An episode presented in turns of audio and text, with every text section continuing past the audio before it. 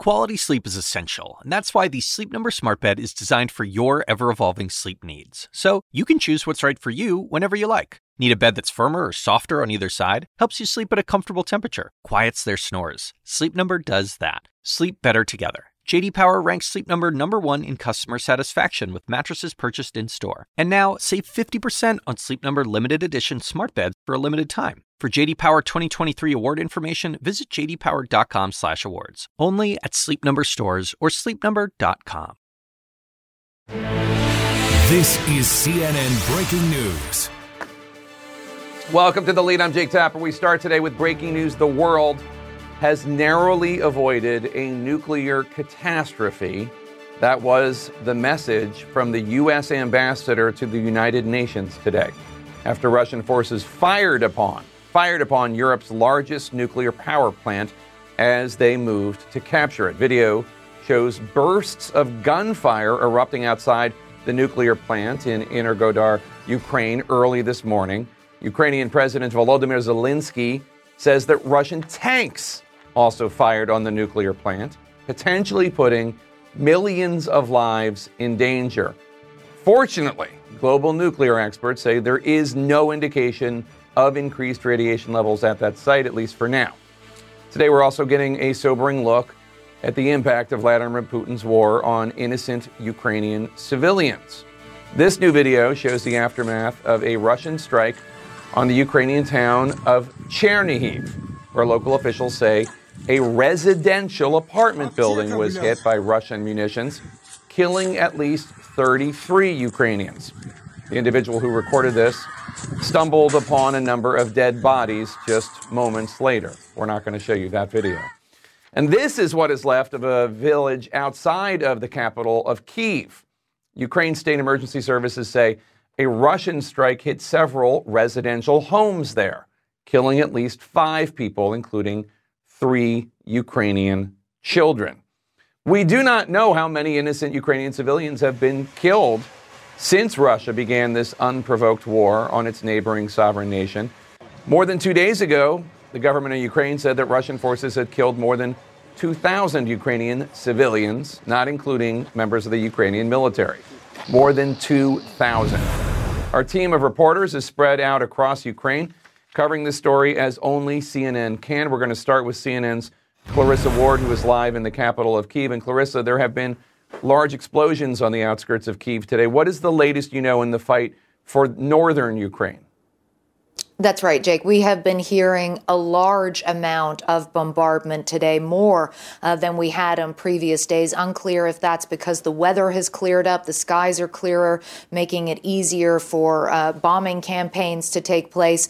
Uh, we heard one particularly large one to the west of the city. Most of the fighting now concentrated in the west and the northwest of the city. The worst images, though, that we're seeing near Kyiv are coming from uh, a, a town called Borodianka, uh, just outside of Kyiv, and truly uh, horrifying images showing uh, dramatic aftermath of some kind of aerial bombardment, what appears to be aerial bombardment.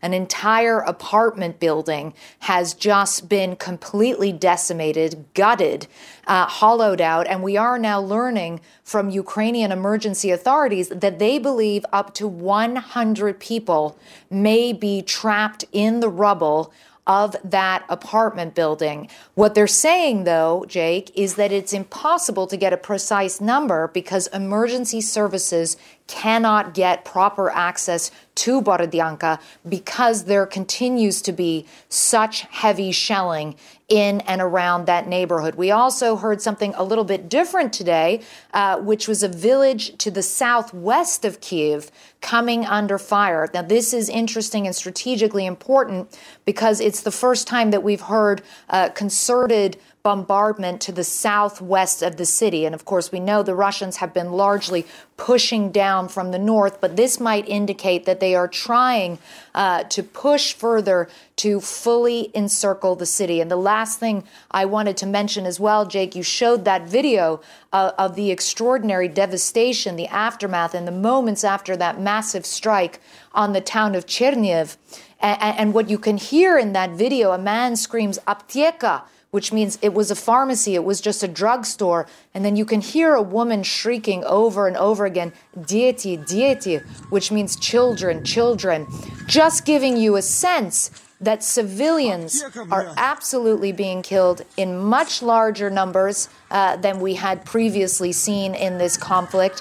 And when you see those apartment buildings, and you know who lives in normal apartment buildings like that, and you can hear that woman shrieking, I mean, it, it's truly bone-chilling, haunting sound.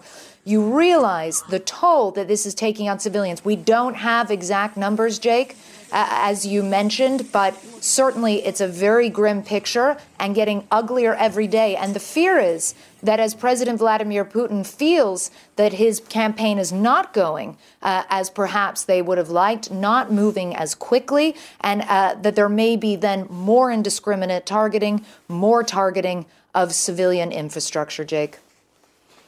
All right, Clarissa Ward, please stay safe. Let's go further south in Ukraine now to C N N's Sam Kiley, who is following the latest developments at this nuclear power plant that was attacked by the Russians. Sam, what is happening at the plant now? What are the biggest concerns moving forward? Well, Jake, I'm in uh, Dnipro, uh, which is about uh, one hundred miles or so north of uh, Zaporizhzhia, close to the, the main town, close to that uh, nuclear power station that was captured yesterday by Russian forces. Russian forces who were accused by the Ukrainian government, and there is some video evidence to support their claims, that was attacked with heavy weapons, not merely with small arms during an assault, but heavy weapons, possibly even a rocket or tanks, they claim, the Ukrainians, uh, as part of the Russian effort to take over the sec- the largest nuclear power plant in the whole of Europe. It, the area that came under attack, Jake, was not directly part of the plant itself. It was a training area. Uh, but experts have pointed out this is an extremely dangerous act in and of itself, because, of course, not only are there a number of reactors there, but there's also storage of uh, f- uh, disused, no longer used rods that are still highly uh, radioactive. Now, this has caused Uh, consternation at the United Nations, with the U S ambassador bitterly criticizing the Russians, the Russian ambassador uh, arguing back that the, that the plant had been seized, he said, to protect it from Ukrainian terrorists, a quite extraordinary claim in the context. And this, Jake, has also resulted in what anecdotally would appear to be a serious uh, exodus of people, uh, not only from Zaporizhzhia, which is very close to the nuclear power station, but here in Dnipro. We were driving in earlier on today, and there were enormous columns of cars, just vast numbers of people hitting the road, a completely empty road heading east, but a completely rammed road heading west. And believe you me, it's a very, I've now driven almost the length, the width of this country twice. I've not seen uh, queues of that scale before, because, of course, the idea that you could attack a nuclear power station is deeply resonant in this country that already endured the Chernobyl nuclear disaster. Now, in Chernobyl and in the nuclear power station near Zaporizhzhia, the Russians are now in control. They are saying that they are keeping the workers there. But in, in Chernobyl and in Zaporizhzhia, they're not allowing the workers there to change shifts. So you've now got exhausted nuclear engineers trying to keep the lid on a major nuclear power plant. It's one thing uh, in Chernobyl, where they're simply managing the maintenance of uh, the post-disaster in Chernobyl. This is a massive, active, power-generating nuclear power plant. Uh, the Russians claim they're bringing in experts, but the Ukrainians are saying no new experts are being brought in, and their people are essentially being held hostage while they continue to maintain that plant. It's extremely uh, worrying, and this has caused consternation right across the world, Jake. Worrying indeed. Sam Kiley in Dnipro, Ukraine, thank you so much. Let's talk about this issue with the nuclear reactor. Joining us now to discuss is Jill Ruby. She's the United States Undersecretary for Nuclear Security at the U S. Department uh, of Energy. Thank you so much for joining us. Uh, can you explain to our viewers who might not be fully versed in nuclear energy, what is the importance of a nuclear power plant of this size? Well, this power plant uh, is the largest nuclear power plant in Europe and provides a significant amount of the electricity uh, to the Ukrainian people. So U- Ukraine's foreign minister warned that if this plan blows up, uh, and certainly people were worried about that while it was being, uh, it was under attack by the Russians, including by Russian tanks, according to the prime minister. If it blows up, it will be ten times larger than the Chernobyl disaster, which also took place in what is now known as Ukraine. Is that a fair comparison? And is that still a risk at this point?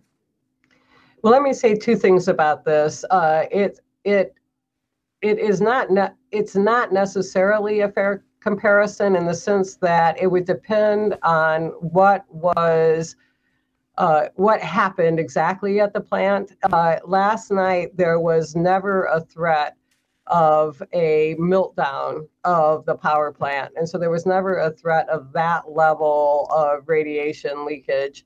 These power plants are designed to withstand significant, uh, you know, a jet uh, flying into them. So what we saw last night was Russian forces using uh, small arms, as far as we could tell, to take over the power plant uh, and creating a fire at one point in an administrative building, but never a threat uh, to a, to a radiation leak of any type. And our radiation sensors there, the Ukrainian sensors there, were reporting background level radiation at all times during, you know, the emergency situation last night.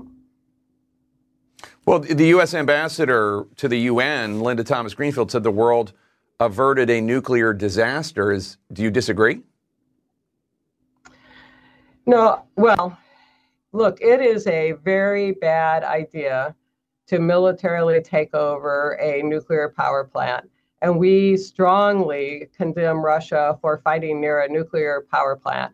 Uh, but in this particular situation, there was never a, th- a threat of a nuclear disaster, but clearly things could get out of hand quickly. And we, you know, I agree with the uh, ambassador that things like this should not be occurring, and we, we strongly condemn them. But I also want to say we were never near the point of a of a nuclear catastrophe last night.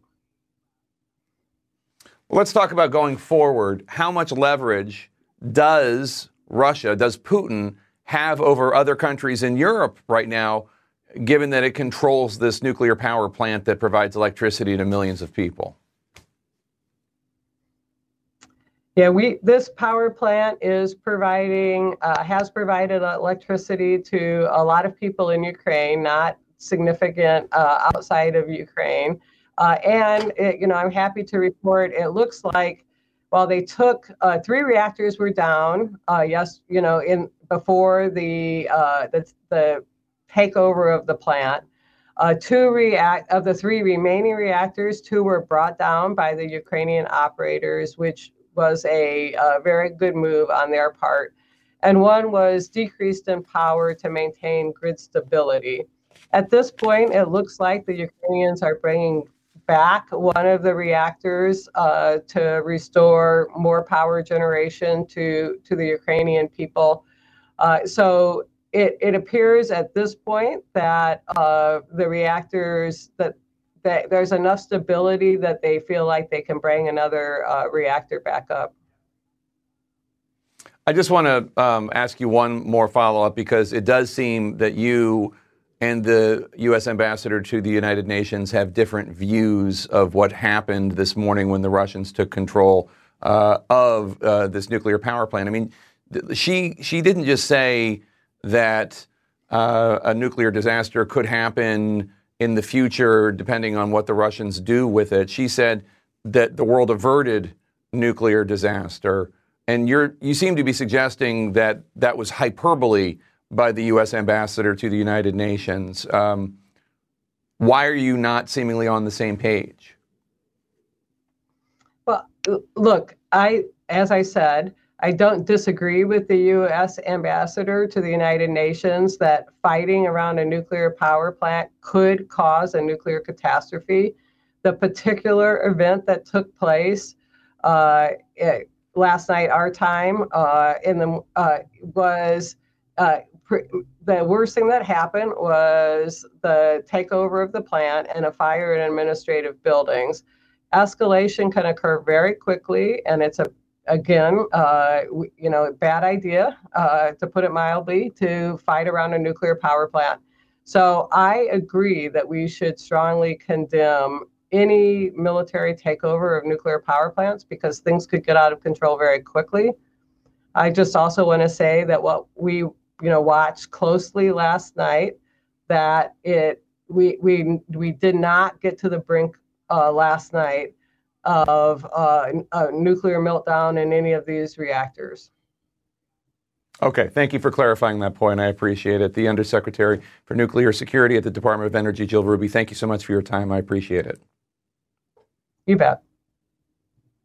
He's the youngest member of Ukraine's parliament. Now at twenty-six years old, he's taking up arms and taking to the streets of Ukraine to help stop Russia from invading his country. He's going to join us live next. Stay with us.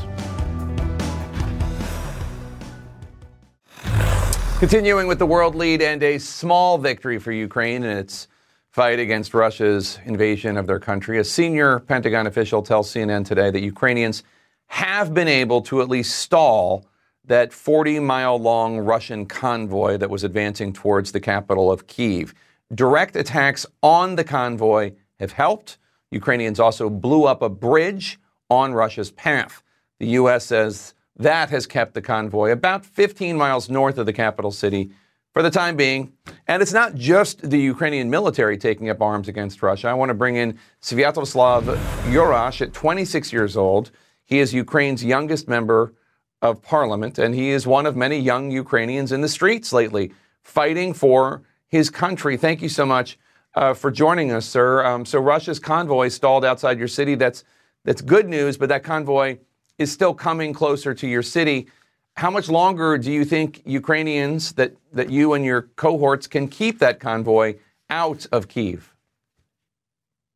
Kyiv is a city of millions, so so trying to take it is not an easy job for any convoy. And again, convoy being as long as it is, is still not enough to take over all the defenses, all the weaponry, all the And all the defiance that we have here in Kyiv, and the fact that the president's here and the leadership of the country is here, shows that we are not going to give up our capital that easily. And again, we've been using this time to prepare our defenses en masse, so we have plenty to throw at Russians going to the city. On your level, on the on the ground level, what more do you and other Ukrainian fighters need in terms of supplies? Everything and anything. The reality is nothing is enough. When fighting one of the world's biggest armies, nothing is enough, because basically the reality is everything has been uh, upside down. Uh, there's medicine that people need. There are there's food that people need. There's the various munitions that soldiers require. There is weaponry that the newly formed battalions of deployed defense ask for. So nothing is enough, and I don't. Uh, my, my soldiering is very rudimentary, so I spend a good chunk of my time trying to bring supplies and resources to various parts of the defense force. The U S government says that Russia's military has launched more than five hundred missiles at Ukraine since the invasion started just a week ago. We've seen strikes hit clearly residential areas, including an apartment building yesterday. Are Ukrainians still able to find cover at this point? Is it too dangerous to leave at this point if, if somebody wanted to flee the country? Well, the reality is, again, it's our country. So no matter how many missiles Russia throws at us, no matter how many soldiers it keeps sending, we will fight, because, again, we have nowhere to go. This is our country. So the reality is that those rockets uh, that hit all over the country, showing the Russian intention is not just a part of the country or a chunk of the border. No, it is entire country.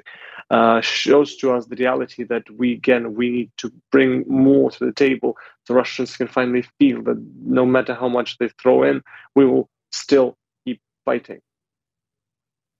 Sviatoslav, you've, you've been pic- you've been posting uh, photographs of yourself armed, ready to help your country's fight. What has that fight been like for you? What have you encountered? Have you fired that gun? Well, there've been skirmishes in the city, which I was a part of. There, there was plenty of incursions. The Russians started into the town since the beginning of the the full-scale invasion. Uh, every single one of them repulsed. Every one of them uh, pushed back, and basically now the city is under martial law, and there are checkpoints everywhere to stop Russian diversion groups entering the city as they have time and time again. And the point is that we basically have finally taken control of the situation and defense of the city. It's heightened to the level the Russians can't just enter the town easily. So those skirmishes are going further away, and the big battle, uh, its time is coming, it seems.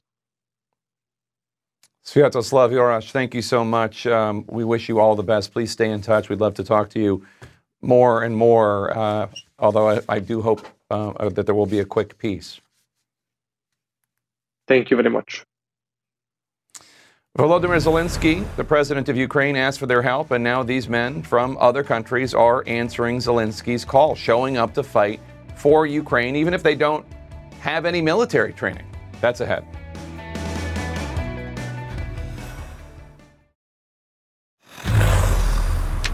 We're back with the world lead. There are growing fears that at any moment Russia could launch an amphibious assault on crucial Ukrainian port cities. In other words, using the ships it already has positioned off the coast to deliver Russian forces into the country for an attack. C N N's Nick Payton Walsh reports from the port city of Odessa, Ukraine now, where even the youngest residents are doing their part to try to prepare for the resistance. We want to warn you, some of the images we're about to show you are rather graphic. What they once felt between their toes, now they want between them and the Russians. Sand from a yacht club's beach through these human chains, sent to barricade Odessa's centre. In times past, this fun spot would have pleasured rich Russians too. Now, even if you're aged eleven, you know to keep them out. I expect, she says, we will defend Odessa and everything will be okay. Then, a siren. Again. Off the coast are two Ukrainian naval ships pacing worriedly. At any time, the Russian amphibious landing could hit. They clear out fast, although sure to strike a pose of defiance. Slava Ukraini! Heroim slava! Thank you. Thank you. Soon, the alert clears and the church bells begin to sound friendly again, as people thin out underground. But the youngest are the last to leave, and for Kira, aged three, these up and down days in the dark are too much. Nastya is bouncier. I've lost my train toy, she says. Oh wait, it's over there. Parents who can only hope this happens so rarely, they never think of it as normal. Out east of here, the new Russian fake world that wants to envelop theirs is unfolding. These videos showing apparent aid trucks in the centre of Russian-occupied Kherson. Ukrainian officials warning they are part of a movie scene being concocted in which Russia will hand out aid to fix a crisis of its own making. Although at first contact, the P R operation doesn't appear to be going that well.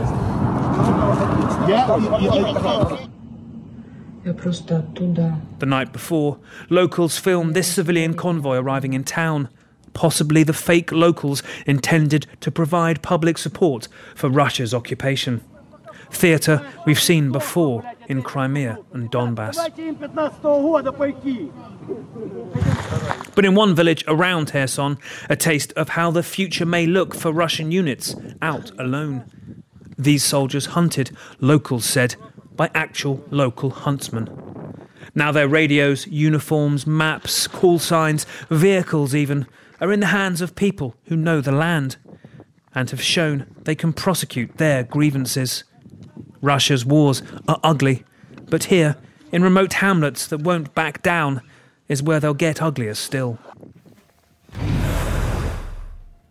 Now, a day of intermittent, not the worst news for Ukrainian forces. You saw how the Russian P R operation in Kherson appeared to meet with hostile responses from the very people it was supposed to show were on side with the Russian occupation. Also, too, in Mykolaiv, the significant port city along the Black Sea coast as well. Uh, a local official there has said that they've had some success pushing Russian troops out from that city's centre, and now fighting is on the outskirts. There were fears that that might actually fall at some point, but it is here, Odessa, where nerves are extremely fraught about what may occur. The notion of an amphibious landing here, something that's been, a, a, a frankly, a daily threat for about a week or so. People talk about persistently.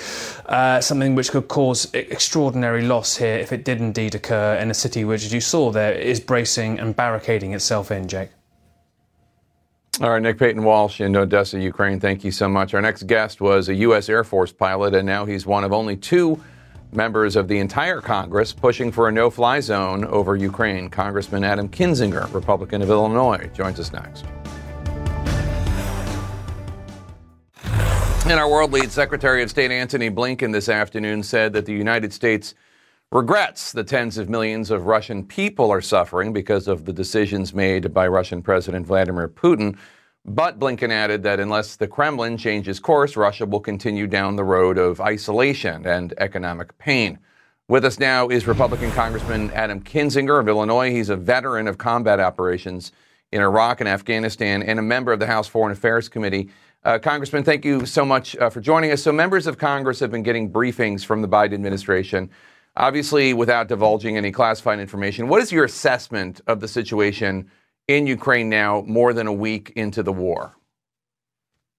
Well, I, I think it's going, you know, better for the Ukrainians than uh, initially expected. And I think President Zelensky, with his Uh, decision to stay and fight, has made a lot, has made a lot to, to basically give the morale for the Ukrainians to fight. The Russian troops don't have morale right now. Um, but this is going to be a long slog. This is going to be really intense, obviously, against civilians, as we've seen. I think the administration has done a lot, frankly, to uh, make sure we're supplying, to make sure that we're uniting Europe.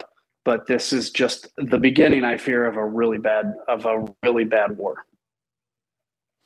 As far as we know, you are the only member of the House and one of only two in the entire Congress, along with Senator, I think, Wicker, uh, advocating for NATO and the U S to enforce a no-fly zone over the skies of Ukraine. You're a former Air Force pilot.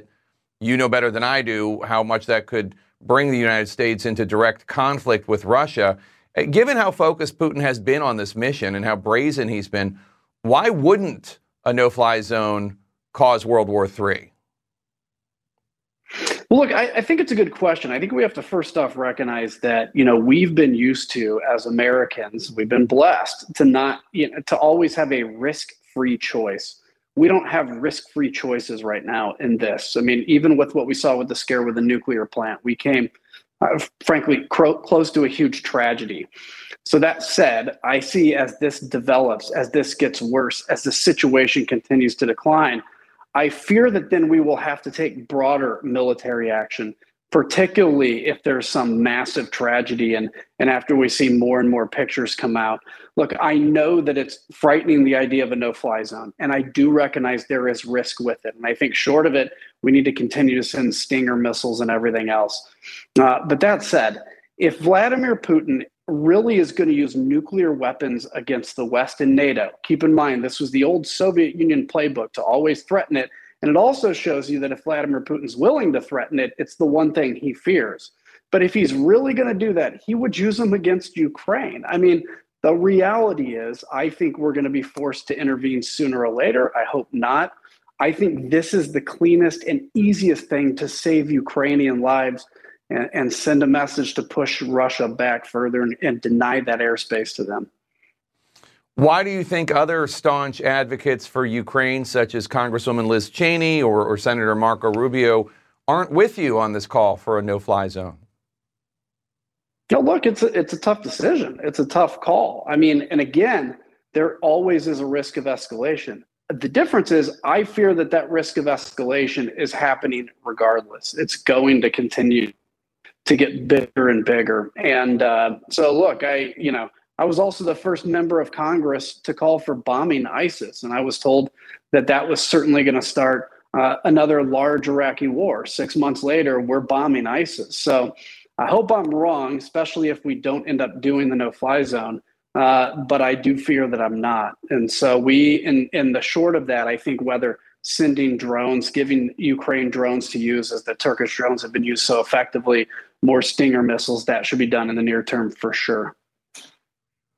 NATO says that Russian forces are using cluster bombs. Uh, the Russians attacked with military force a nuclear power plant overnight. Russia continues to target civilian apartments. There have been too many civilians who have died for this to be an errant missile. Um, there are global calls for the International Criminal Court to pursue Vladimir Putin for war crimes. Uh, do you think that should happen? And, and would that make a difference?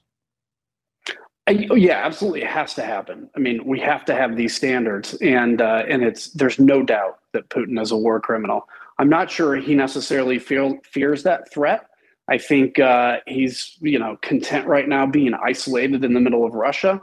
Obviously, he has, you know, not traveled in a while. Uh, we we we don't understand his mental state. But I think for the sake of humanity and for the sake of standards, we have to pursue this. There's no doubt. And again, I fear, Jake, that as time goes on, as every day that goes on, we're going to see more and more war crimes occur uh, ordered by Vladimir Putin. And I certainly hope that doesn't include thermobaric bombs, uh, et cetera. You're also on the January sixth uh, Select House Committee. Um, so I want to ask you about that court filing this week from the committee indicating that former President Trump, uh, in your committee's view, may have been part of a criminal conspiracy. Obviously, you don't have the powers to charge the president. Um, is the committee going to make a criminal referral to the Justice Department? Well, I, I can't answer that, but what I can say is we were asked if there is a fraud and crime exemption to the attorney-client privilege between first off.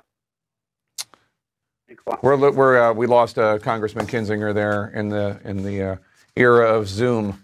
Um, Congressman Kinzinger, thank you so much. We'll, we'll have you back soon. Coming up, they are barely equipped and they do not really have a plan, but that is not stopping some foreign fighters from going to Ukraine to help them against the Russians. Stay with us.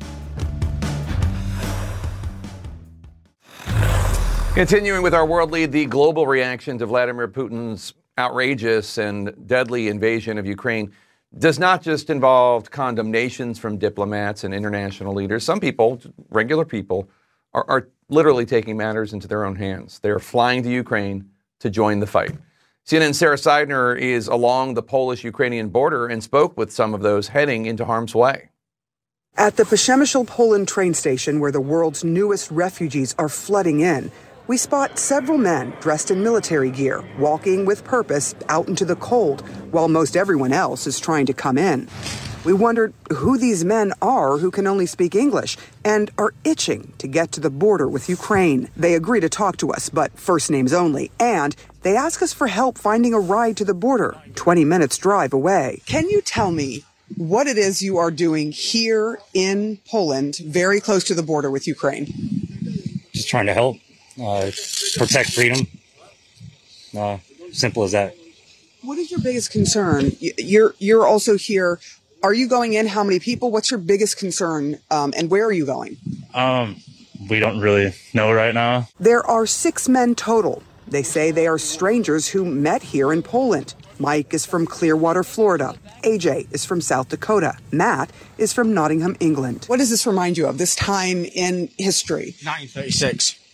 When fascism rose in Spain, a lot of people went over, but not enough. And if we'd have crushed fascism in nineteen thirty-six, we could have avoided nineteen thirty-nine. That's what this feels like. If we don't stop it now, it's going to be our kids fighting this fight. They all came for one purpose, to fight for Ukraine. Most of these men say they are veterans of war, but Matt makes clear he has no military experience. But they say they all left once they saw the brutal attack on Ukrainian citizens, jumping into action a day before President Zelensky called for more foreign fighters to join him in the fight against Russia. Україна вже зустрічає іноземних добровольців, які йдуть в нашу державу. Перші з шістнадцяти тисяч, вони їдуть захищати свободу, захищати життя для нас, для всіх. You're going in without a plan. Why? Those people also have family and uh, friends and uh, you know, somebody's got to stand up for them. And, uh, you know, it's it's not just the U S, it's not just Britain, it's the whole world's coming together. It's three a.m. with no plan, no one to pick them up on the Ukrainian side of the border, and little equipment. Some don't even have a heavy jacket in below freezing temperatures. They jump in a taxi, head for the border, and disappear into the night. And they weren't the only ones. This French-Canadian, who goes by the nom de guerre Wally, says he received a call from a friend asking for help in Ukraine. I'm a veteran, but I'm, yeah. I'm programming, right? So uh, last Friday, my, my friend who was uh, in the Jeep, he called me and said, okay, we really need you because you're next sniper, and uh, can you join? I said, yeah, okay, I'll do it. They and the other foreign men all heading into war without the might of their country's military to back them up. I mean, you guys are going into war without a huge plan. What's your worry? Not getting there. Their biggest worry is not being able to get into the war. The biggest worry for thousands and thousands of people is not being able to get away from the war. Jake? Sarah Seidner near the Polish-Ukrainian border. Thank you so much for that report. They opened their doors to give others a safe place to escape the Russian attack. Then their village was leveled by Russian strikes. A horrifying look at the human devastation Putin is causing. That's next.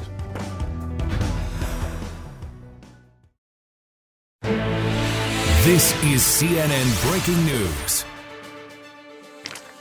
Welcome back to The Lead. I'm Jake Tapper. Russian President Vladimir Putin's gruesome war on Ukraine continues into its ninth day. More than five hundred Russian missiles have been launched into Ukraine since the invasion began last week, according to a senior Pentagon official. Thousands of civilians, innocent Ukrainian civilians, have been killed, according to the Ukrainian government. And now Russian forces are occupying Europe's largest nuclear power plant after reports of a Russian military attack emerged early this morning, and a fire broke out. At one point, the company that runs the nuclear plant said its workers were operating the facility at gunpoint. But thankfully, experts say no security or safety systems have been compromised. The U S. Embassy in Ukraine called the attack a war crime on Twitter. But C N N is learning that the State Department does not want other U S embassies in Europe to retweet that message. Now Ukraine's President Volodymyr Zelensky is urging European leaders to, quote, wake up now, as more videos show the horrific aftermath of Russian strikes on key Ukrainian cities, strikes murdering, slaughtering Ukrainian civilians. Let's get right to C N N's Matthew Chance, who's live in the capital of Kyiv. Matthew, Ukrainian officials say that a Russian strike hit several homes in a village outside Kyiv. At least five people were killed, including children. What can you tell us?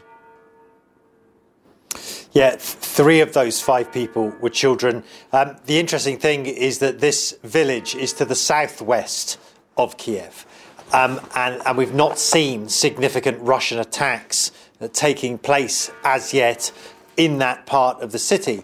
And so it, it kind of uh, talks to that idea that as we're seeing the majority of the attacks in the north of the city, in the northwest of the city, now it's moving down to the south as well. And so it, it just shows you, it illustrates that strategy that the Russians are pursuing to totally encircle Kiev, the capital, and to, to cut it off and eventually, presumably, to take it. And so we're looking very closely to see what else happens in those southern areas of the city. I mentioned that the majority of the attacks over the course of the past twenty-four hours have been taking place in the northwest of the city, around Gostomel. Gostomel is that place, Jake, you may remember, where I approached the Russian forces when they first landed at a strategic airbase there. Well, since that time, there's been a lot of toing and froing, counterattacks uh, by Ukrainian forces, um, unclear who controls which part of which territory and those outskirts of, of the Ukrainian capital. But the latest information that we've had within the past few minutes, Ukrainian security services say that Russian forces are holding about forty civilians in a building in that region, um, uh, at, holding them as hostages is what the uh, is what the Ukrainian Uh, security forces are, are saying. So it's obviously a very fluid situation. And again, th- there seems to be some standoff with civilians caught in the middle between the two warring, uh, warring sides, Jake. And Matthew, you've also been trying to access subways and basements where many Ukrainians are living in shelter. H- have you, you been able to get in there? Yeah, I, I went in there tonight. Uh, actually, I went into um, a, a couple of shelters in the centre of Kiev, uh, one of them deep in a subway station. It was the deepest subway station I've ever been to. The, the, the, you know, the escalator went down and down forever into the depths Uh, of of the city, uh, and once you got there, there were, you know, there's not fierce shelling at the moment taking place in central Kiev, uh, but there were still a couple of hundred people down there. Um, you know, some of them getting food and food and tea and bread being distributed by sort of uh, aid workers, I suppose. People assisting the locals there. People absolutely terrified. Some of them had brought their children. I asked them, why why are you here?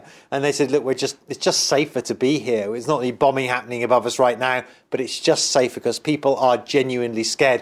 The other important thing, uh, what I did tonight, is I went to a train station in the centre of town, and that is really a hive of activity because the central train station in this city was absolutely packed with people crowding onto trains, trying to take any transport they can to the west of Kiev. They want to go west. They're going to the west of the country. They're going to Poland just to get out of harm's way, and they're taking their families with them, Jake. Matthew Chance reporting from Kyiv. Thank you so much. Please stay safe. Back in the United States, U S officials are urging Russia to cease its military activities in the area. Officials insist they are supporting Ukraine with intelligence sharing at a, quote, frenetic pace. Let's discuss with C N N's Pentagon correspondent Oren Lieberman and C N N reporter Katie Bo Lillis. Oren, let me start with you. The U S and Russia have established a phone line of sorts so the two sides can notify each other quickly of any potential operations that might be happening in the region. Uh, this seems like a step in the right direction, maybe, but will it yield any results when it comes to getting the Russians to get out of Ukraine? Jake, I don't think that's the goal or, or even the potential ability or capability of such a phone line. It's really purely a deconfliction mechanism because the skies over Ukraine are contested between, of course, the invading Russian Air Force and the Ukrainian Air Force. And right next to that, to the west of Ukraine, over several NATO countries, the U S. Air Force is operating, as are NATO countries. And the U S has made it clear it does not want any sort of encounter that could lead to a confrontation. That could lead to an escalation between U S forces and Russian forces, and at least so far it seems that that's the goal of Russian forces as well. The U S was looking to set up a sort of deconfliction, uh, deconfliction mechanism with Russia. The U S and Russia have that over Syria, but as Russia invaded Ukraine, such a line was not in place until just a few days ago. On March first, a senior defense official says that was set up. It has been tested. It operates between U S. European Command and the Russian Ministry of Defense, at a staff level, so this isn't at the highest levels there of officials in the military. It was tested, it worked, the Russian answered, but we don't have a clear sense yet if it's been used yet for deconfliction to keep the sides away from each other, or under what circumstances it would be used. It is certainly a good thing if your goal is to avoid these two encountering each other to have this in place. How often it's used, we will certainly try to get a better sense of that, but I think it's tough to imagine this in and of itself leads to some sort of breakthrough there. All right, Oren, thank you. Katie Bo, earlier this week I spoke with Republican Senator Ben Sasse of Nebraska. He's on the Senate Intelligence Committee. He said the U S government is not sharing intelligence with Ukrainians at a fast enough real-time speed. U S officials have now responded to this. What are they saying? Yeah, Jake, U S officials that we spoke to pushed back pretty strongly on any suggestion that they are either not providing enough intelligence to the Ukrainians or that it's not getting there fast enough. U S officials told us that the U S is sharing intelligence on Russian troop positioning and Russian troop movements. They're sharing intercepted communications detailing Russian military planning. Officials say they've set up multiple channels for this information to get to the Ukrainians, including building a secure portal where the United States can put information, sort of post information, and then the Ukrainians can kind of pull it down securely on their side. Officials also say that this information, that this intelligence is getting to the Ukrainians quickly, in some cases, according to one source that we spoke to, as quickly as within thirty minutes to an hour of the United States itself receiving the information. But, Katie Bo, there are some limitations on, on what the U S is sharing, I would imagine. Yes, there are. So the U S is downgrading this intelligence, right? So it's scrubbing it for sensitive sources and methods. And this is a big concern for the United States right now because getting any kind of secure communication lines into Kyiv right now, into anywhere in Ukraine, in the middle of an active shooting war with Russia, is incredibly difficult. Obviously, the United States doesn't want Russia to know what it knows or even how it knows it. So that downgrading process does take some time. And then there's also a practical limitation here, Jake. Um, some Republican lawmakers have said that they would like to see the Ukrainians get so-called targeting intelligence, the kind of exquisite live motion video that we saw you, the United States be able to use so effectively in campaigns in Afghanistan, Iraq, Syria. Um, the problem, Jake, is that that kind of intelligence comes from drones. And by all accounts, our sources tell us the United States is not running the same kind of twenty-four seven drone coverage in Ukraine, a contested airspace, uh, that it was in, in places where the United States had uncontested air super- superiority and, of course, was itself, in fact, a party to to the conflict. And so, you know, at, at the end of the day, um, or in other words, like the, the kind of intelligence that some of these Republican lawmakers are asking for uh, might not be something that the United States even has to give, Jake. All right, Katie Bo Lillis, Oren Lieberman, thanks to both of you. Really appreciate it. Let's discuss all of this and more with Democratic Congresswoman Chrissy Houlahan of Pennsylvania. She's an Air Force veteran and a member of the House Armed Services Committee and the Foreign Affairs Committee. Her, her father was also born in, in Lviv, Ukraine, I should note. Uh, Congresswoman, uh, I want to get your reaction to the deconfliction communications line that's been set up between the U S military and their Russian counterparts. Is this just to make sure that the Russians don't, quote unquote, accidentally kill any Americans, or could it lead to something greater? Uh, thank you for having me. And I would have to agree with your prior guest that my understanding of the traditional use for those sorts of lines is for deconfliction mostly, largely. And so while I would be, it would be optimistic to hope for something larger than that, I think it's largely to make sure that we don't get in each other's way and that we're very, very clear with our intentions directly with one another. The U S. Embassy in Ukraine said that Putin's attack on Ukraine's nuclear power plant overnight, the largest one in Europe, is in fact a war crime. Is that how you see it? And would you like to hear the president call it a war crime? So, I mean, I live here in Pennsylvania, and if you've been around Pennsylvania, you know that we have a, an interesting history with nuclear power ourselves. We have, just down the road from my district, we have the nuclear power plant in Limerick, and we, of course, have the heritage of Three Mile Island. So we need to be uh, very cautious, and as a as a, a, a Commonwealth, we are very cautious about nuclear energy, and it is scary what has happened. I don't know necessarily that I'm looking for our president to call this a war crime, but I think we all should be pretty alarmed by what it would appear that Putin is uh, capable and willing to do. Uh, it seems as though he's been pretty uh, pretty much lying about what has transpired there on the ground at that nuclear plant, and I think we should be alarmed at that at that uh, propensity of his. Yeah, I remember the Three Mile Island meltdown uh, as a as a Pennsylvanian. Um, today, you formally requested uh, that President Biden discontinue the United States purchasing Russian fuel, Russian petroleum. The White House says that they're not going to do that. There isn't strategic interest in reducing the global supply of energy. And they note that it would, of course, raise gas prices for Americans here in the U S, which are already going up. I think it went up eleven cents just yesterday.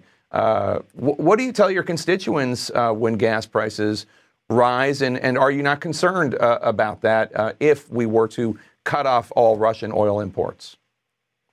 Jake, of course, I'm enormously concerned, and I did lead a letter to the White House, a bipartisan letter asking the White House to reconsider on their decision not to divorce the United States from Russian oil and gas supplies. I think it's the right thing to do for a variety of different reasons.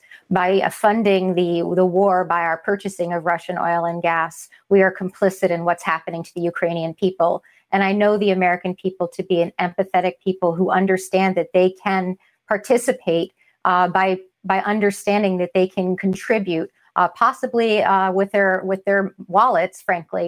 But I also understand that the administration really hasn't explored, in my opinion, all the other options that they have to be able to lower uh, gas prices as well, and to be able to uh, dual source other other places for us to get that energy supply from. We've been increasing our supply from Canada. A lot of the oil rigs that have been dormant for a long time have been increasing their supply. And so I'm not necessarily willing to, to see that we will see that increase in gas prices, but I am very interested, and I know bipartisanly we are collectively very interested in asking the president and his administration to reconsider. Do you think it's hypocritical of the United States to be imposing all these economic sanctions on Russia and urging companies to take their businesses out of Russia while we take hundreds of millions of gallons uh, in petroleum uh, from Russia. Uh, I mean, is that hypocrisy?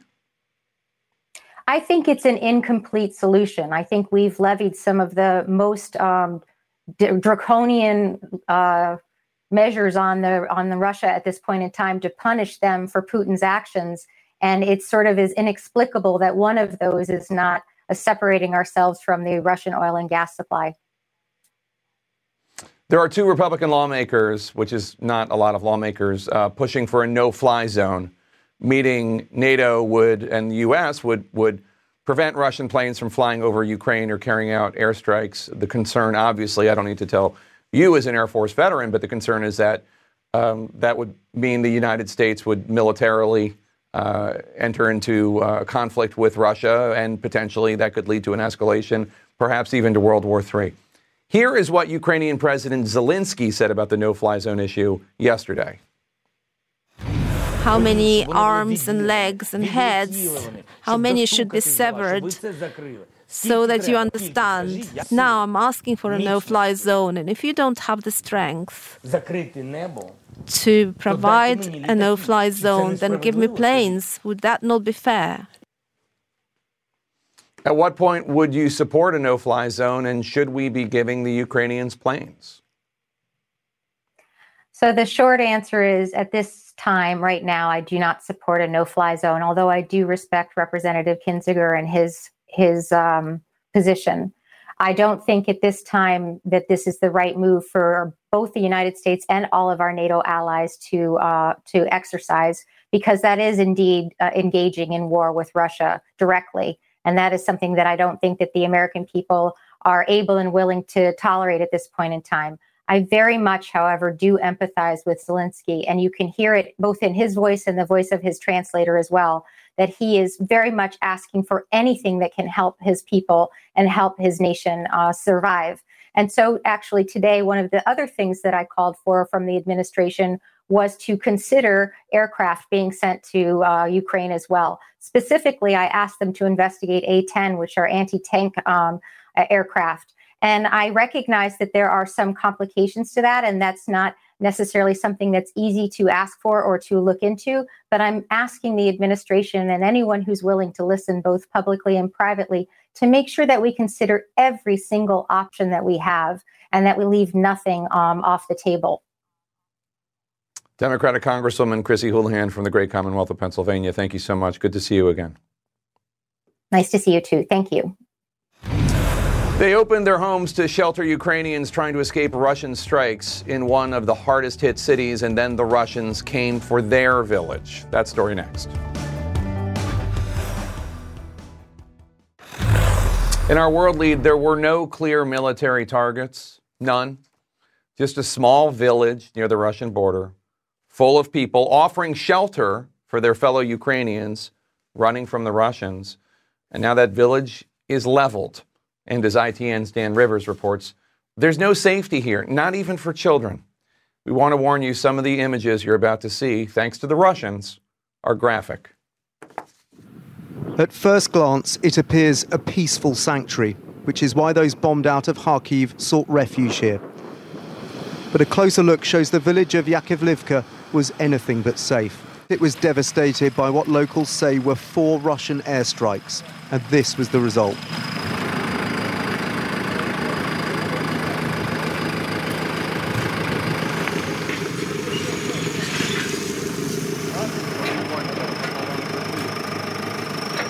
The body of Victor lies in front of the home where he perished.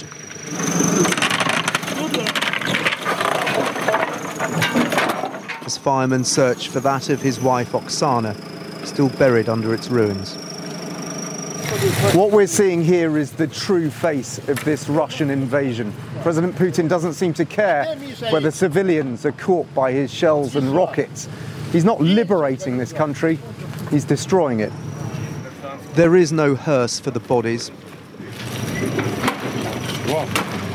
One week on, and this war has already robbed the dead of their dignity and left the living seething with fury. Putin, Putin, you should die, he says.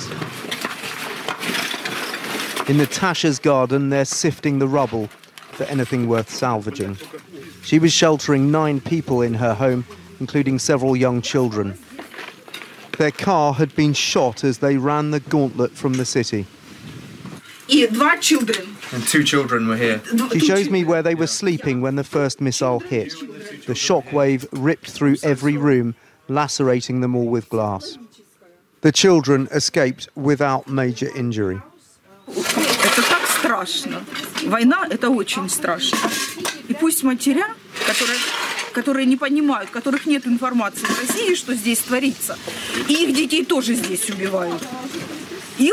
здесь детей. Они пушечное мясо. Мы пушечное мясо. Они пушечное мясо. Ребята, надо... В стране, в мире должен быть мир. Люди должны жить. А не разбирать завалы. Мы же не должны разбирать завалы. Где жить? Как жить? Это же страшно. У нас Яковлевка находится длинная, да очень страшный ров. Across the street, a garden hewn apart by the impact. The blast so powerful it overturned cars. The crater so deep you could bury one inside it.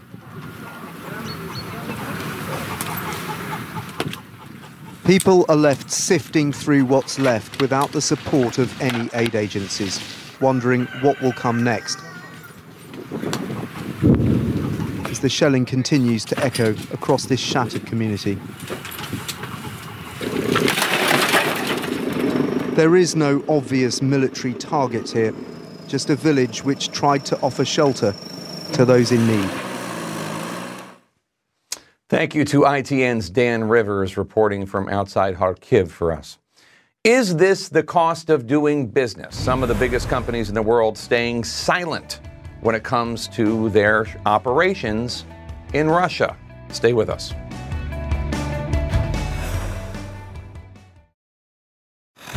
Welcome back. In our world lead moments ago, Ukraine's President Volodymyr Zelensky condemned NATO's decision to rule out enforcing a no-fly zone over Ukraine. But today, U S. Secretary of State Antony Blinken said that would only lead to a, quote, full-fledged war between the West and Russia.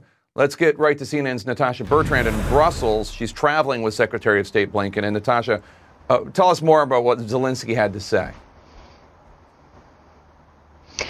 Well, Zelensky had some very harsh words tonight for NATO, and he really did not hold back here in response to those comments from Secretary Blinken and Secretary General of NATO, Jens Stoltenberg, saying that a NATO, a no-fly zone over Ukrainian skies is really not on the table right now. Zelensky says here, we believe that NATO countries have created a narrative that closing the skies over Ukraine would provoke Russia's direct aggression against NATO. This is the self-hypnosis of those who are weak, insecure inside, despite the fact they possess weapons many times times stronger than we have. Now, this is a stark shift from President Zelensky. We've seen him kind of be careful when it comes to criticizing NATO because, of course, he's been asking for these favors. His country is in the middle of the war, of a war. He's been asking for a no-fly zone, pleading even. He has been asking for planes, more fighter jets from NATO countries that could potentially uh, shift the balance here in favor of Ukraine. He has not been getting favorable responses to any of that. NATO has been saying, no, we cannot get involved in a direct shooting war with the Russians, which is what they say would happen if they did try to enforce that no-fly zone uh, over Ukrainian skies. And so clearly we're seeing some kind of a shift here uh, from Zelensky getting deeply, deeply frustrated, given how aggressive and how brutal uh, the Russians have begun to be in their targeting of Ukrainian cities and civilians. Jake. And Natasha, uh, Secretary Blinken also pushed back against the calls to sanction Russian energy directly. Why? What did he have to say? They don't want to roil the global energy markets too much, essentially. They said that uh, changing the this kind of supply of global energy and oil and gas would not be in the United States' interest, and it would be very harmful to Europe. Sanctioning the energy sector would kind of uh, have catastrophic consequences for the global economy. That is what they're saying. They're saying that uh, canceling Nord Stream two, that Russia to Germany gas pipeline, was a big victory, and that is something that was highly valued by Russia, and that is something that they believe will have big consequences consequences for the Russian economy moving forward, but that sanctioning Russia's energy sector in and of itself uh, is probably not the best move at this point, and it very might well be a last resort. Um, we do know that the White House is considering cutting off oil exports, uh, imports from Russia. It is not a massive part of the U S uh, imports already for oil and gas. They don't import much from Russia as is, uh, but it would be a symbolic move. And of course, the United States has been very reluctant to do anything unilaterally. They've been wanting to do it with allies. The allies, of course, very reluctant to do anything that might harm uh, the Europeans' ability to import that oil and gas, especially in winter. So right now, the, the energy aspect of this does not seem to be very much uh, on the table, apart from uh, restricting those oil imports into the United States. Uh, but they, they still say that all options here are on the table, and things that we might not have imagined they would have imposed a couple weeks ago, they have been. So uh, they are not ruling anything out at this point, Jake. All right, Natasha Bertrand traveling with the Secretary of State, Antony Blinken, in Brussels. Thank you so much. Appreciate it. In the money lead today, more U S companies cut ties with the Kremlin. Google stopped advertising in Russia altogether. Microsoft suspended new product sales. FedEx stopped all services in Russia and in Belarus. But brands such as Marriott, McDonald's, Burger King, Pepsi, Coca-Cola, all have yet to say how or even if they'll respond to Putin's unprovoked invasion in Ukraine. Let's discuss with C N N's Matt Egan. Matt, after a week of Putin's invasion in Ukraine, why are some of these companies staying in Russia when so many others have left and, and pulled operations? Well, Jake, as this war and its atrocities drag on, the public pressure on Western brands is only going to grow to cut ties with Russia. And this corporate exodus from Russia has really been staggering. Companies from virtually every sector have left the country or at least paused relationship with Russia. Even big oil is cutting ties with Russia. Think about that for a minute. And yet some of these Western brands are staying silent, at least for now, at least publicly. And one of the reasons is because some of them have been in Russia for a long time. McDonald's has been there since nineteen ninety. Today, it has hundreds of locations. It's spent considerable amount of time building up its brand there. Also, this is not some small market. There's more than one hundred forty million people that live in Russia. That is a very lucrative market for consumer brands. Pepsi has made more than three billion dollars last year alone. Stellantis, the company that owns uh, Jeep and Chrysler, they're trying to draw a line between the people of Russia and the regime of Russia, and they're saying they don't want to hurt the workers. But again, Jake, the pressure is only going to grow on these companies to make a stand. Might there be moral repercussions for appearing to put money first and not severing ties right now? Might uh, the brand names take a hit? I heard from a, a, there's a Ukrainian friend I have in that country who keeps railing to me against Burger King Uh, and, uh, and and McDonald's for staying there.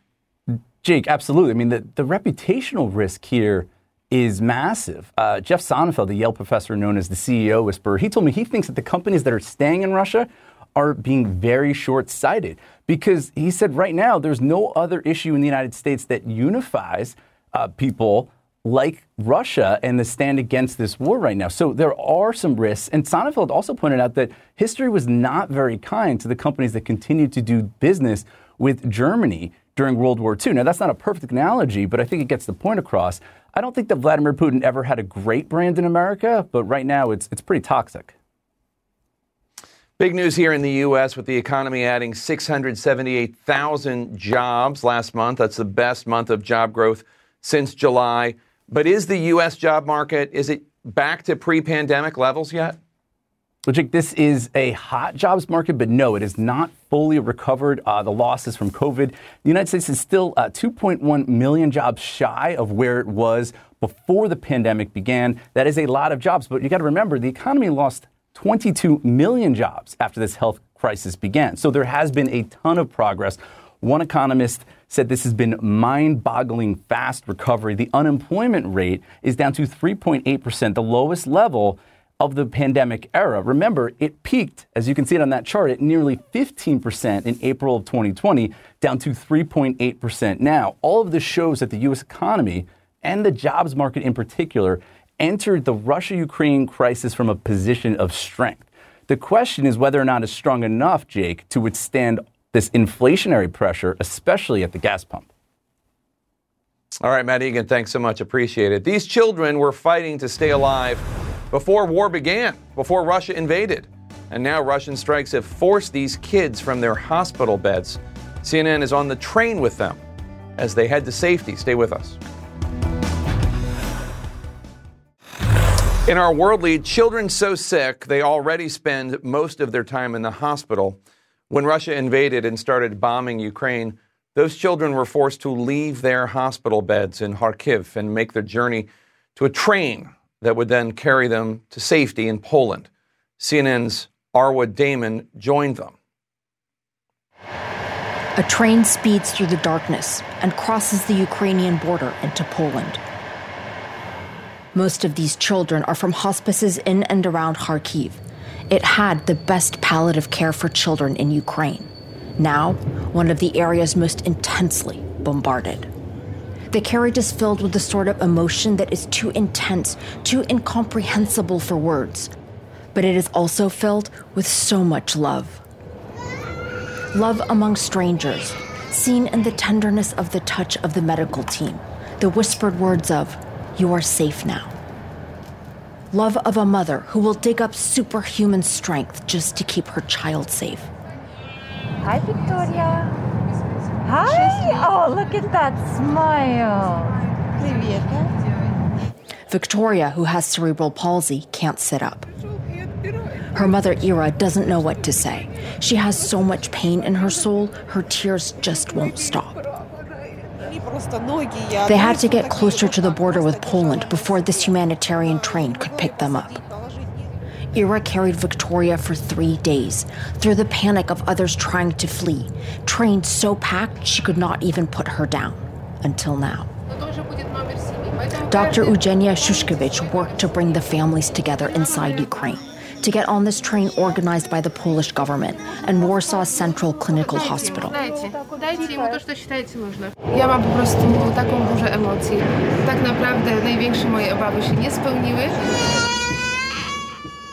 It's a trip that could have killed any one of these children, even without a war.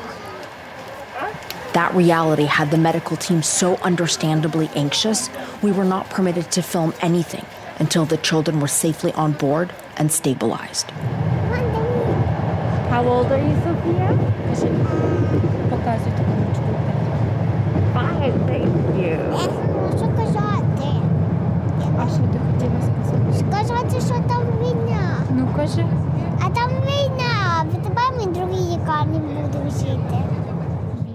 While this train was heading towards safety, Ira heard that her town was bombed. Papa, ребенка. Моя мама, сестра, все мама мой. Никто не берет трубки, утки идут. И все. А больше говорит, что каждый понимает, что это значит. Ira follows quietly as Victoria is carried off the train. They are now away from their home that was filled with such love. A home and family that may no longer be. And Jake, now those children will be moving on to different hospices, some of them here in Warsaw, some of them in other parts of the country. But as you can imagine, for those mothers who you saw there, I mean, their heart, their mind is with everyone who's also been left behind in Ukraine. Arwa, tell us what else this train uh, will be used for. Well, they're hoping to be able to get more children out who are in dire medical condition. Just in the Kharkiv area alone, the doctors were telling us that there were a total of two hundred uh, children in need of safer ground, safer space, just to be able to survive all of this. And then, of course, you have preparations that are being made with this train, with others that they'll eventually be getting online to try to begin to evacuate other injured as hospitals inside Ukraine, or rather in preparation for hospitals inside Ukraine to potentially become uh, overwhelmed with numbers of civilian casualties. They're also uh, setting up hospital spaces here in Poland as well. So there is a sense that Poland is really trying to get ready for what everyone is fearing, and that is more civilian and also military casualties in this horrific war. Arwa Damon in Warsaw, Poland, thank you so much for that important report. Coming up, it is the largest overnight spike in gas prices since Hurricane Katrina. Is there any relief in sight? That story's next. In our politics lead, growing momentum urging President Biden to not only sanction Russian oil, but to ban it from the United States outright. Democratic Senator Joe Manchin and Republican Senator Lisa Murkowski are leading a bipartisan bill to do just that. The move could be punishing for Putin and also costly for the U S and economies around the world, with gas getting even more expensive. Let's discuss with our panelists. Uh, Kristen, the national average price for gas hit three dollars and eighty-four cents a gallon. That's a, a, a hike of eleven cents in just one day, forty-two cents in the last month. How long are Americans going to be willing to pay more in exchange for this moral stance and national security stance of punishing Russia? We know that cost of living, particularly cost of gas, have been huge issues for American voters going back months now, and President Biden's ratings on how he's handling the economy have taken a hit as a result. But at the same time, polls also show Americans pretty willing to engage in strong economic sanctions against Russia in a bipartisan way.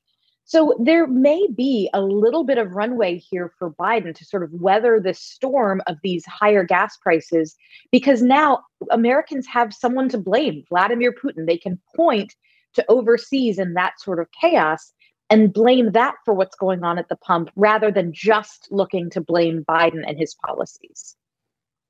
Valencia, nearly twenty senators, Republicans and Democrats, have signed on to this legislation to ban Russian oil from the U S. Do you think uh, President Biden has enough support at home to put this kind of pressure on Putin that will also frustrate American voters? I think he does have the support, as was just mentioned, this poll that Americans are somewhat understanding where this inflation is coming from at the gas pump. But it is interesting that this is all happening in the midterm year when we've been talking about inflation. We've been talking about getting people back to work. We've been talking about the economic impact that this pandemic alone is already having on Americans. And so ideologically, so many people are supportive of these sanctions to uh, hopefully uh, push back on what Russia is doing right now. But eventually Americans will feel it. And so this is a tightrope that the Biden administration is walking on. And I'm sure uh, that they are grateful that they have some bipartisan support. But it'll be interesting to see what happens in the coming weeks. Uh, Kristen, today we learned that Vice President Kamala Harris will travel to Poland and Romania, U S allies, next week to show support uh, for them and support for Ukraine. Uh, what signal do you think the Biden administration is trying to send by dispatching the vice president to the region? I think they're trying to send a message that they are engaged in this, because at the moment, to the extent that Americans are frustrated with what's happening in Ukraine and America's response to it, they tend to think we're not engaged or tough enough. Now, that doesn't mean that Americans want military action. Polls pretty consistently show they're not eager to have American boots on the ground in Ukraine. But sending the vice president sends a signal that we understand this is not just something that's happening on the other side of the Atlantic that doesn't affect us. So I'm assuming that the administration wants to be engaged and believes that this will be a way to turn the page from what's been a very challenging political last couple of months for them as well, and put the administration in a new light. Valencia, as President Biden weighs how to respond to Putin day by day, he does have this great economic news today, six hundred seventy-eight thousand jobs added. The U S is nearing pre-pandemic levels on employment and jobs. Once again, uh, of course, gas prices, inflation. Um, do you think that that continues just to overshadow the job gains? Unfortunately, it does overshadow the job gains. And, you know, it also gives rhetoric to uh, the Republicans who want to blame President Biden for everything that is impacting his administration's gains from the uh, pandemic, as well as what is happening between Russia and Ukraine. But I do think the Biden administration, as he did, Uh, President Biden did earlier in the week in his State of the Union, yes, he came out very strong against what is happening um, in, in Russia and Ukraine and talking about America's position. But he also was talking about the gains. He was also talking about the fact that economically here, domestically, we are getting back to work, and that he can, that the American people can trust the policies that his administration is putting forward to hopefully alleviate some of what they are feeling in their pocketbooks. And Kristen, in Florida today, uh, Republican Governor Ron DeSantis uh, is set to uh, sign a bill uh, that will ban most abortions altogether uh, after fifteen weeks of pregnancy. Uh, no exceptions for rape, no exceptions for incest. It does allow exceptions for involving serious risk uh, to the pregnant woman and, and fatal fetal abnormalities. Florida had been the last state in the South with, with less restrictive abortion laws. Um, how much do the, the continued drumbeat of, of southern states and other states uh, passing these restrictive abortion laws uh, become an issue for voters in the years ahead, whether Republicans, uh, Democrats, people who support these new laws, people who oppose them? I think a lot is going to depend on what happens with the Supreme Court this summer. I mean, Texas has passed a law that's far more restrictive than what you just described from Florida. And yet it did not seem, at least in any of the analysis that I've seen of Texas primary results from this week, to have been a major issue. Um, six weeks is something that consistently in polls, that's much earlier than most Americans' comfort level when it comes to banning abortion. And yet in Texas, the bigger issues there seem to be things around cost of living and border security. So I expect for the midterms that to, to hold as well, unless the Supreme Court, when it's looking at Mississippi's law, which I believe is about the same uh, length of time, about fifteen weeks of pregnancy like Florida's, if they change the precedent set by Roe versus Wade in that ruling, then that may elevate it to be a bigger issue in the midterms, but there's still a lot going on and a long way to go. Kristen and Alencia, my thanks to you both. Have a great weekend. Thanks for joining us today. The legal fight just ended for the Boston Marathon bomber. That's next.